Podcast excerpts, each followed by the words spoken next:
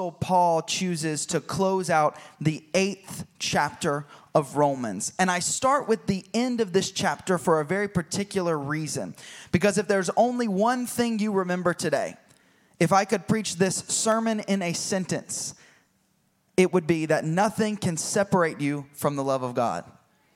For I am convinced that neither death nor life, neither angels nor demons, neither the present nor the future, nor any powers, neither height nor depth, nor anything else in all of creation will be able to separate us from the love of God that is in Christ Jesus our Lord. Because nothing can separate us from the love of God, because of the sacrifice of Jesus by which we are saved, we're called to live a life in pursuit of sanctification. Now, we know, church, that sanctification is being separated from sin and set apart to serve God. Separation from sin and set apart to serve God. What does that mean? That means the closer we get to God, the further away we get from sin.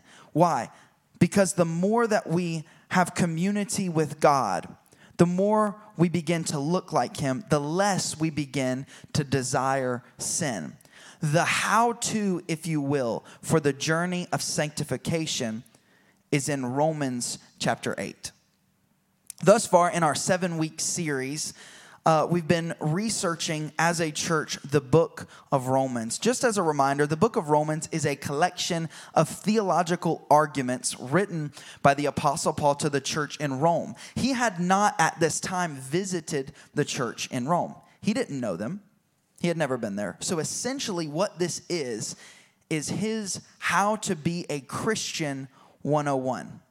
I was watching a series of video lectures uh, recommended to me by Pastor Manny and conducted by Dr. Frank Turek. And in these video lectures, he divides the book of Romans into two categories Romans chapters 1 through 11, dealing with how to get right with God, and Romans chapters 12 through 26, how to live right for God. Romans 8 is the epicenter of the first section and debatably of the entire book. It has been called the inner sanctuary within the cathedral of Christian faith, the tree of life in the midst of the Garden of Eden, the highest peak in a range of mountains. Such are some of the metaphors used by interpreters who extol chapter 8 as the greatest passage within what so many consider to be the greatest book in Scripture. Our series that we've been uh, giving in Romans, the theme is transformed. Be transformed. Our theme verse is Romans 12, 1 through 2, and it says, Therefore, I urge you, brothers and sisters, in view of God's mercy, to offer your bodies as a living sacrifice, holy and pleasing to God. This is your true and proper worship. Do not be conformed to the pattern of this world, but be transformed by the renewing of your mind. Romans is a heavy book. It's uncomfortable to read, and it's even more uncomfortable to apply. You can't read Romans without being challenged. That's how uh, the Apostle Paul wrote it on purpose. When we read Romans, we are positioned at a crossroads. Will we serve God and grow in His righteousness and sanctification? Or will we continue to allow the flesh to pull us and gain our dependence upon it? On my way to uh, church this morning, this is why it's not in my notes, uh, I, I felt the Holy Spirit leading me to two questions to ask today. The first question is Are you satisfied with casual faith? The second question is Is God satisfied with casual faith? If the answers to those two questions are not the same in your life, you have a reason to pay attention and review so that we can grow closer to God. You can't read this book without being challenged. We're forced face to face with our selfish habits and we have to put everything on the altar. And that's what I would encourage you today. Offer your bodies as a living sacrifice to God and ask Him to burn away anything that doesn't line up with the teachings of Scripture. Paul is taking us on a journey of sanctification, of assurance, and of hope. My question to you today is Will you be transformed?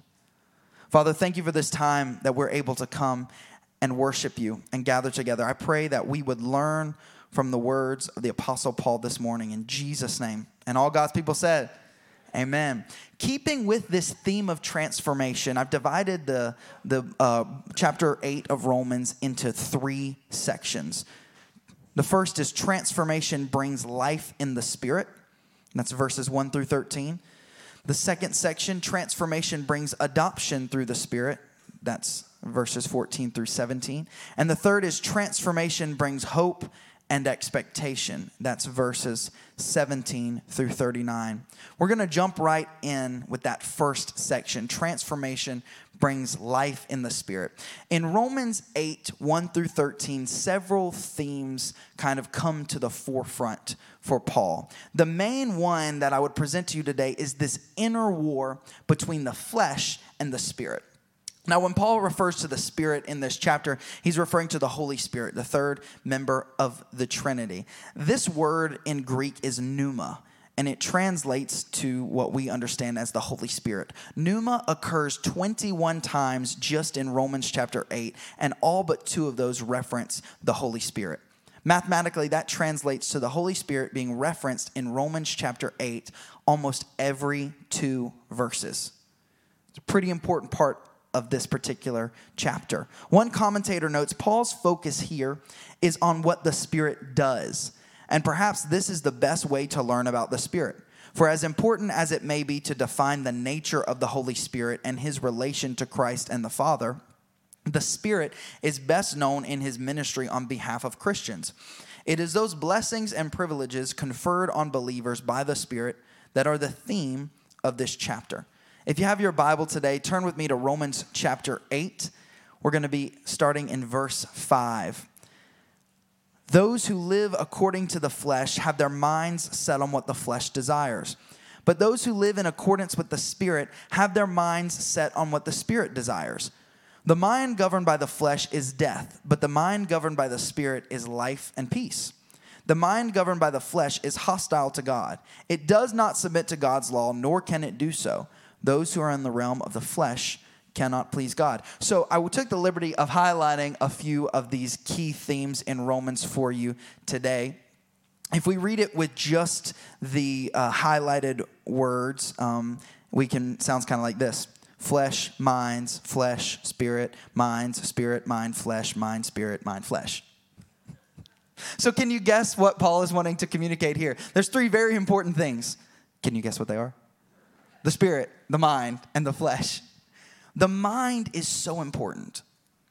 The mind determines the actions of the body. In neurobiology, this is known as voluntary actions being controlled by the motor cortex in the frontal lobe of the cerebrum. At least that's what Google told me. In other words, your brain or your mind decides what you do. So if your mind determines your actions, what influences your mind? Biblically speaking, either the flesh or the spirit are going to influence your mind, which influences your actions. Our default nature, church, is to be controlled by the flesh. I'll give you an example. You don't typically have to teach a child to be selfish. Selfishness is part of the flesh. The flesh is who we are we actually have to reprogram our wiring through the Spirit. And that's what Paul is telling us. That's why in verse 7 it says, The mind governed by the flesh is hostile to God. It does not submit to God's law, nor can it do so. Those who are in the realm of the flesh cannot please God. By default, what Paul is saying here is we are incapable of pleasing God. The mind governed by the flesh is incapable of doing so. And as long as we remain in the realm of the flesh, we will be unable to do so. On our own, we're simply not enough. That's not a very popular message today, especially in a world where the primary message is you are enough. Church, I'm here to tell you today, you are not enough. you are not enough. We're only enough when we adopt the mindset of the Spirit, crucify our flesh, our very nature, and make decisions that are in line with the things of God. Our pre Christ state was incapable of denying our flesh, our very nature. We were owned by it.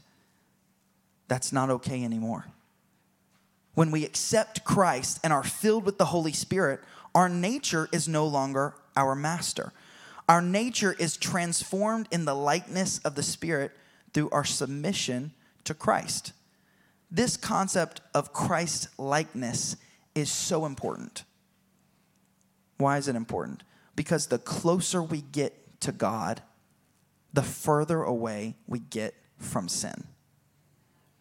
Perpetual sin is actually not okay for the life of the believer. That's why Paul says, Those who are in the realm of the flesh cannot please God. He goes on to say, starting in verse 12, Therefore, brothers and sisters, we have an obligation, but it is not to the flesh to live according to it. For if you live according to the flesh, you will die. But if by the Spirit you put to death the misdeeds of the body, you will live.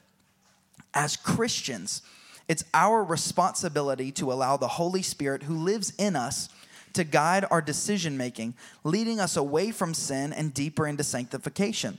We're not called to be perfect, but we are instructed to put to death the misdeeds of the body by the power of the Spirit.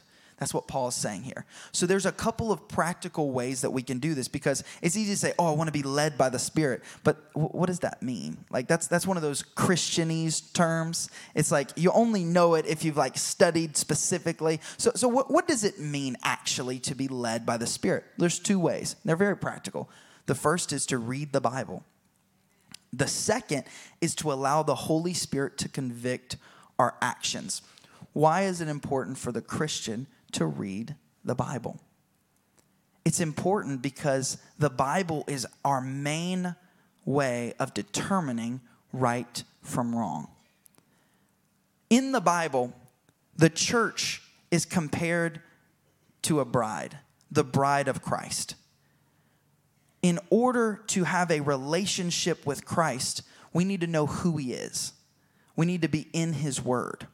If we truly are the bride of Christ, we have to be diligent about pursuing that relationship. For those of you who are married in the room, it would probably be difficult to have a relationship with your spouse that's solid if you only spend time with them an hour every Sunday. Right? So, why would we expect our lifestyle with Christ to be any different? It takes more than an hour in church each week to have a strong relationship with Christ. Our lives are filled with entertainment, and somehow God seems to get the smallest amount of our time. This is dangerous. It's dangerous because we're a product of the content we allow our minds to consume. We spend hours and hours every day scrolling social media and wonder why we have a problem with our self image, right? But the Bible tells me that I'm created in the image of God. Which one of those two is going to win? It's going to be the one that you fill yourselves up with.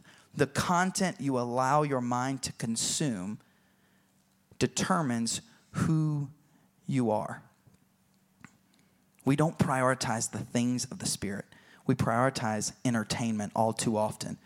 We have to stop allowing the mind of the flesh to govern our decisions and base our decisions off of Scripture. Psalm 119 11 says, I have hidden your word in my heart that I might not sin against you.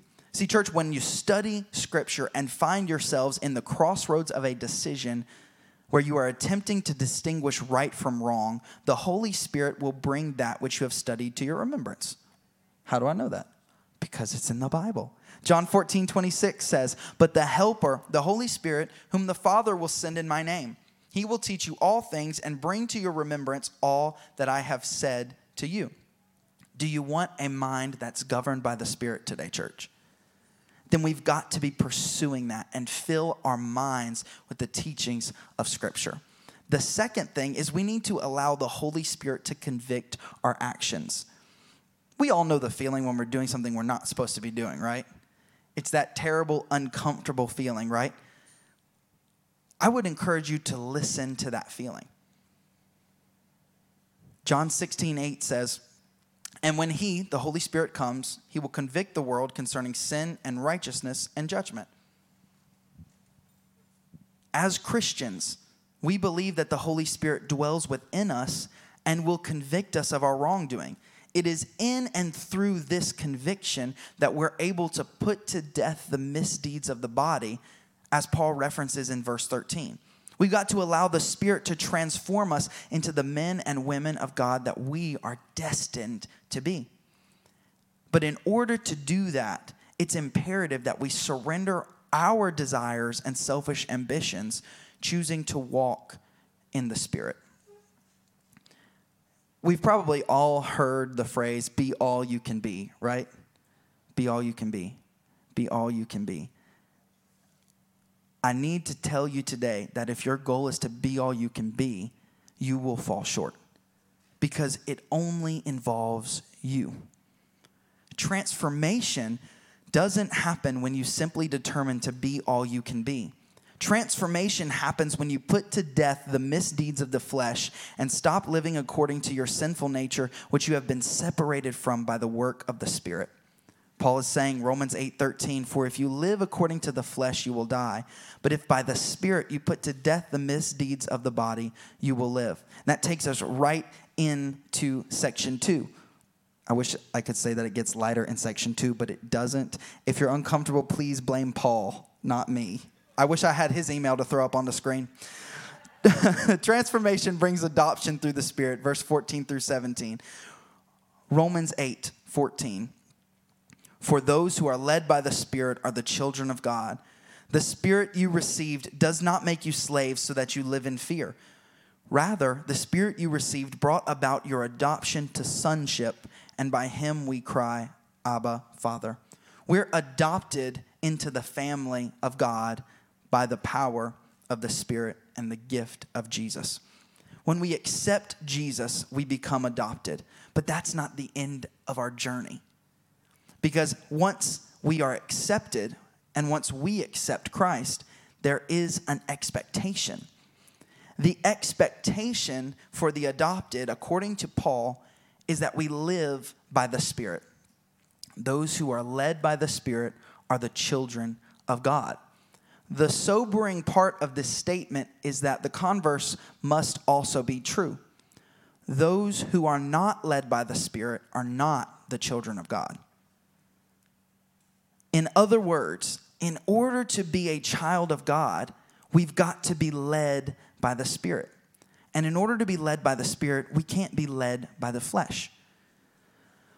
So, if someone examined your life today from the outside looking in, not knowing you are a follower of Christ, would it be obvious to them that you are an individual who is led by the Spirit?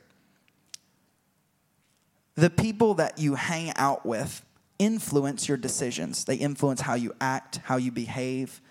I told the first service when I came here, back to North Carolina, I dressed like a Floridian, right? Now I'm trying to dress like Pastor Manny because Pastor Manny looks good all the time, y'all. He's like my fashion goals right there. Y'all notice I'm wearing Chelsea's today and not Jordan's. But Manny, me and Manny switched. I was like, I'm gonna look like Manny, and then he shows up in Jordan's, and I feel left out today.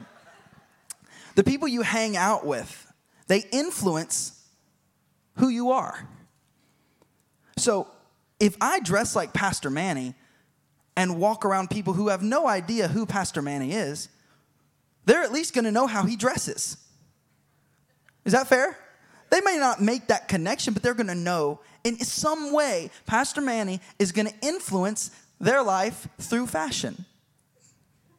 Spiritually speaking, the people around you should be able to tell that your life is being led by the Spirit.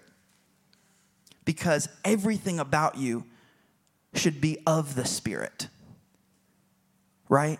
Everything about you should in, should be influenced by the Holy Spirit. This some some this is some heavy stuff, y'all. So let's just let's just take a deep breath, okay? Everybody breathe in and breathe out, right? It's going to be okay. This is a heavy chapter. Again, if I had Paul's email, I would throw it on the screen. The good news here, though, is that Paul really isn't talking about Christian perfection. The expectation for us is not perfection. Everybody say amen. Whew, I'm glad about that. The expectation, though, because there is an expectation, it is being led by the Spirit. As we grow closer to God through the Spirit, we grow further away from our sin because light and darkness don't mix. We understand that sanctification is this process by which we surrender to God and our lives are transformed by the power of the Spirit, separating us from sin and getting us closer to God. But this is a process and it does take effort. Something very important to note is that apathy is the enemy of sanctification. Apathy is the enemy of sanctification. We are called to examine ourselves, purge anything that doesn't line up with the Spirit. So, what lines up with the Spirit? I will tell you because guess what? It's in the Bible. Galatians 5 22 through 23. But the fruit of the Spirit is love, joy, peace, patience, kindness, goodness, faithfulness, gentleness, and self control. If you do nothing else this week to better your spiritual journey, memorize that verse. Why? Why do we need to memorize that verse? Because if we're living according to the Spirit, our actions need to line up with the fruit of the Spirit. If we're living according to the Spirit, every decision we make should in some way represent that spiritual truth. But the fruit of the Spirit is love, joy, peace, patience, kindness, goodness, faithfulness, gentleness, and self control. Every decision, every action, every thought that we have should be able to bear witness to one of those truths at least. So, the question today is what aspects of your life do not bear the fruit of the Spirit? It's a question we all have to ask ourselves, and if we're humble, the Holy Spirit will reveal that answer to us in the form of conviction. Conviction is a good thing. The closer you get to God, the more convicted you feel. Because the closer you get to God, the more you experience His righteousness, the more disgusted you become with your own sin. Right? That's why Paul in, in chapter 7, which we studied last week, that's why he's talking about the law. Why could the law not save you? Because if you're just trying to obey the rules, you're going to fall. Because the only measurement is the rules. But when you actually are growing closer to the Spirit, you don't need as many rules because when you watch the things of God, the things of the Spirit, your life begins to line up with that. You become, uh, you, uh, the things of this world are distasteful to you as you grow closer to God in this journey of sanctification. The problem today is that oftentimes we believe this lie that if it's comfortable, then it must be good for me. And if it's uncomfortable, then it must be a bad thing. So this leads to our standard of morality being lessened and us looking like the world in normalizing sin. So, so what if I complain 24 7?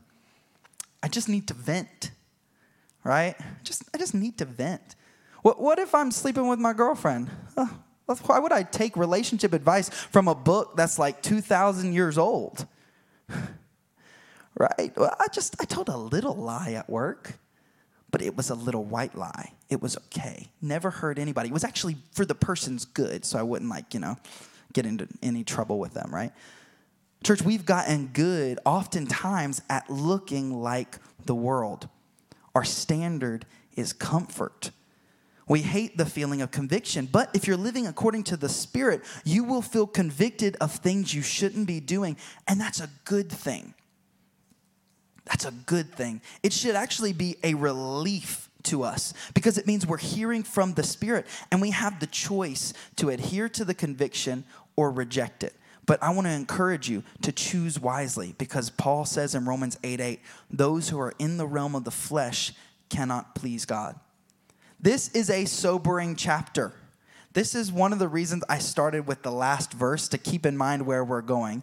For I am convinced that neither death nor life, neither angels nor demons, neither the present nor the future, nor any powers, neither height nor depth or anything else in all creation will be able to separate us from the love of God that is in Christ Jesus our Lord. Church, that's where we're going in this chapter. I started at the end because it's going to get even heavier before we get there. And again, I'm going to try to get Paul's email for us. Romans 8:17 has two promises for believers. It says, "Now if we are children, then we are heirs, heirs of God and co-heirs with Christ, if indeed we share in his sufferings in order that we may also share in his glory." So there's two things that we're guaranteed. Suffering and glory. Y'all, I will be the first to admit there are some passages in the Bible I wish had not been written. They make me uncomfortable. This is one of them. I'm, I'm, i like the glory part, but I don't really like the suffering part. But whether or not I like that it's in there does not determine whether or not it's true or beneficial. So it does get a little bit heavier before it gets lighter. But remember this we have to stop expecting life to be perfect and instead prepare our response to disruption. We have to stop expecting life to be perfect and instead prepare our response to disruption. Those of you who know me know that I am a thrill seeker. I like fast cars and motorcycles. I like driving them fast. That's the reason I have a truck that doesn't go fast and a Harley that is not a sport bike because I appreciate a thrill. I could live off adrenaline. I love adrenaline. One of my dreams in life is to go to Africa and hunt a lion with a bow. I would love to do that. In January, I was in Puerto Rico with my fiance and her family, and I got the chance to ride the longest zip line in North America. It's called the Monster. It's 1.57 miles long. You go 95 miles per hour and it's 1,246 feet high. That's not above sea level. That's you're suspended, holding on just with a cable, and you can see 1,200 feet down to this rocky river. I loved it. It was awesome. So it's probably no surprise to you that I am a roller coaster fanatic. I like roller coasters. Are there any roller coaster fans in the house?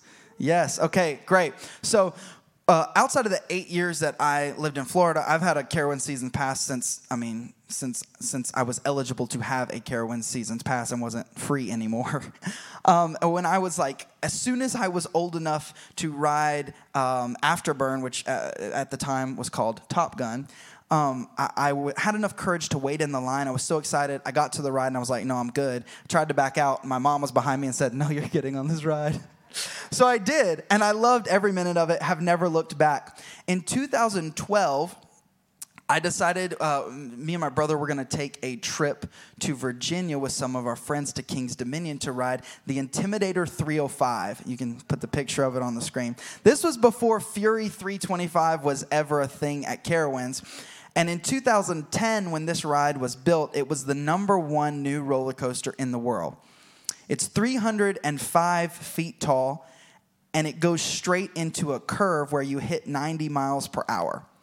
The ascension of the first hill is 13.2 miles per hour, and it takes something like 20 or 30 seconds to get to the top. That gives you a lot of time to rethink all of your life choices that led you to that moment. When you get into that first turn, it's an 85 degree, uh, excuse me, it's a 270 degree turn going 90 miles per hour, pulling 4.5 G's. Have you ever uh, have you seen the new uh, Top Gun movie, the new one? Okay, so they're flying F-35 fighter jets. F-35 fighter jets are capable of pulling 9 Gs. This roller coaster was 4.5 Gs. It was famous for making people black out in the first turn. We rode it 14 times that day. because I went there to ride that roller coaster. Every single time in that first curve, I lost the ability to see because I could see the blood draining out of my face. My eyesight went from normal to red to gray and almost to black. Have you ever been in a situation like that where your eyes are open and you can't see but a bunch of random colors? It was weird. It was very trippy, y'all. I loved it though. I did. It was a little uncomfortable, but I, I appreciated it. I enjoyed it. Why? Because I expected it. I had prepared for months for that ride. I read the statistics over and over again. I knew the percentage of people that would black out on that first turn. I knew to squeeze my stomach in and put my butt at the back of the seat to make sure that I was all good. I was prepared for it. I still almost blacked out every time, but I was prepared for it. If I got out of bed this morning and 4.5 G's hit me in the face, I wouldn't have had the same response because I wouldn't be prepared for it. In Romans 8:17, Paul tells us to prepare for it. I couldn't change the amount of turns that were in that roller coaster. I couldn't change the drops. I couldn't change the G force. I couldn't change the fact that it was going to be a little bit uncomfortable. Once I made the decision that I was on the ride, I had two choices live in fear or put my hands in the air and enjoy the ride. Section three transformation brings hope and expectation. Learning to enjoy the roller coaster was not based on what the roller coaster was doing. I couldn't grit my teeth hard enough to change the structure of the roller coaster. The hill was going to be 305 feet. The turn was going to be 270 degrees and it was going to be 90 miles per hour. There was no amount of physical discomfort that I could cause my brain before I got on it that would change the trajectory of the roller coaster. The spiritual parallel for us today is that when we live a life transformed by the Spirit, our hope is not circumstantially dependent. It doesn't matter what storms life brings. My hope is not based on something as fleeting as my current situation. Biblically, this is called eschatological hope. Eschatological is a fancy theological term. It comes from two Greek words, eschata and logos. Eschata means end times, and logos means word. What we understand that to mean is hope that is not based on the now. I consider that our present sufferings are not worth comparing with the glory that will be revealed in us. That is eschatological hope. Not only so, but we ourselves who have the first fruits of the Spirit groan inwardly as we wait eagerly for our adoption to sonship, the redemption of our bodies. For in this hope we were saved. But hope that is seen is no hope at all. Who hopes for what they already have? But if we hope for what we do not have, we wait for it patiently. There's a commentary I like, and it says, By saying that Christians groan in themselves, Paul suggests that these groans are not verbal utterances, but inward, nonverbal sighs indicative of a certain attitude. This attitude does not involve anxiety about whether we will finally experience the deliverance God has promised, for Paul has no doubt about this. That's eschatological hope but frustration at the remaining moral and physical infirmities that are inevitably a part of this period between justification and glorification, combined with longing for the end of this state of weakness. Life is uncomfortable, but that doesn't have to be the end of hope. Why? Because nothing can separate you from the love of God. When we get bogged down by transient things, we miss out on focusing on the eternal hope we have in Jesus. Will we groan inwardly? Yes. Every time I rode that roller coaster, that first turn was terrible. It was very uncomfortable. So, yes, we do groan. It's a scriptural guarantee. But groaning doesn't have to be laced with anxiety or insecurity. In our groaning, we are certain that our redemption, we are certain of our redemption, and it is in our redemption, not our present circumstances, in which our hope is found and maintained. I think the last few verses of Romans chapter 8 are the most important because it guarantees us our eternal security. Romans 8 33 through 34 says, Who will bring any charge against those whom God has chosen? It is God who justifies. Who then is the one who condemns? No one. Christ Jesus, who died, more than that, who was raised to life, is at the right hand of God and is also interceding for us. We can't earn salvation on your own. You will never be enough. We have only to accept salvation. And then we have this promise For I am convinced that neither death nor life, neither angels nor demons, neither the present nor the future, nor any powers, neither height nor depth, nor anything else in all creation will be able to separate us from the love of God that is in Christ Jesus our Lord. When we accept Christ and are filled with the Spirit, we operate according to the Spirit. We surrender the will of the flesh to the will of the Spirit. We allow the Spirit to convict us of sin and commit to serving Christ. When we live this way, our life becomes characterized by eschatological hope. And we can rest assured that nothing can separate us from the love of God that is in Christ Jesus our Lord. John Wesley, the founder of the Methodist Church, went reluctantly to a church service where he heard the pastor preaching on Romans he wrote afterwards While the minister was describing the change which God works in the heart through faith in Christ, I felt my heart strangely warmed. I felt that I did trust in Christ, Christ alone for my salvation, and an assurance was given me that He had taken away my sins, even mine, and saved me from the law of sin and death. Just as Wesley said, transformation through Christ is a genuine work of the Spirit that takes our sinful hearts and purifies us, washing us in the blood of Christ and giving us assurance of our eternal hope. One theologian, one theologian has said, Victory for the Lord and those who seek him is assured because nothing can thwart his purposes. Church, as we stand and prepare to go back into worship, Christ has taken away your sins. You don't have to live captive to them any longer, but it is your choice. Will you live according to the flesh, or will you be transformed and redeemed by the power of the Holy Spirit?